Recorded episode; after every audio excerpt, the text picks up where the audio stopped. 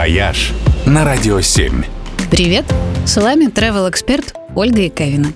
В России, как известно, любят быструю езду. И в эти выходные самые преданные ее любители собираются во Владимирской области.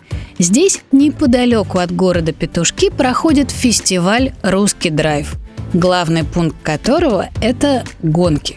Но вид транспорта, который используют участники гонок, это не автомобили, не мотоциклы, не велосипеды, а традиционная русская тройка.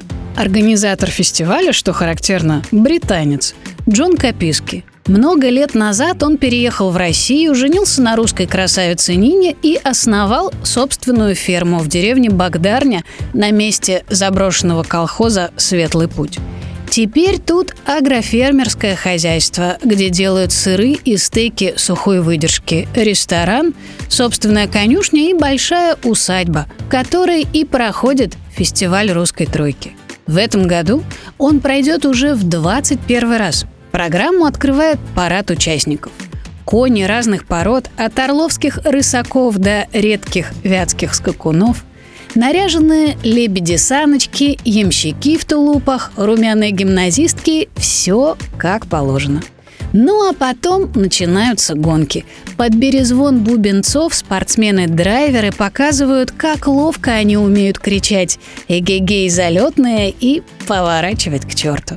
Строгое жюри оценивает не только скорость, но и артистизм и красоту костюмов, так что зрелище обещает быть ярким и захватывающим.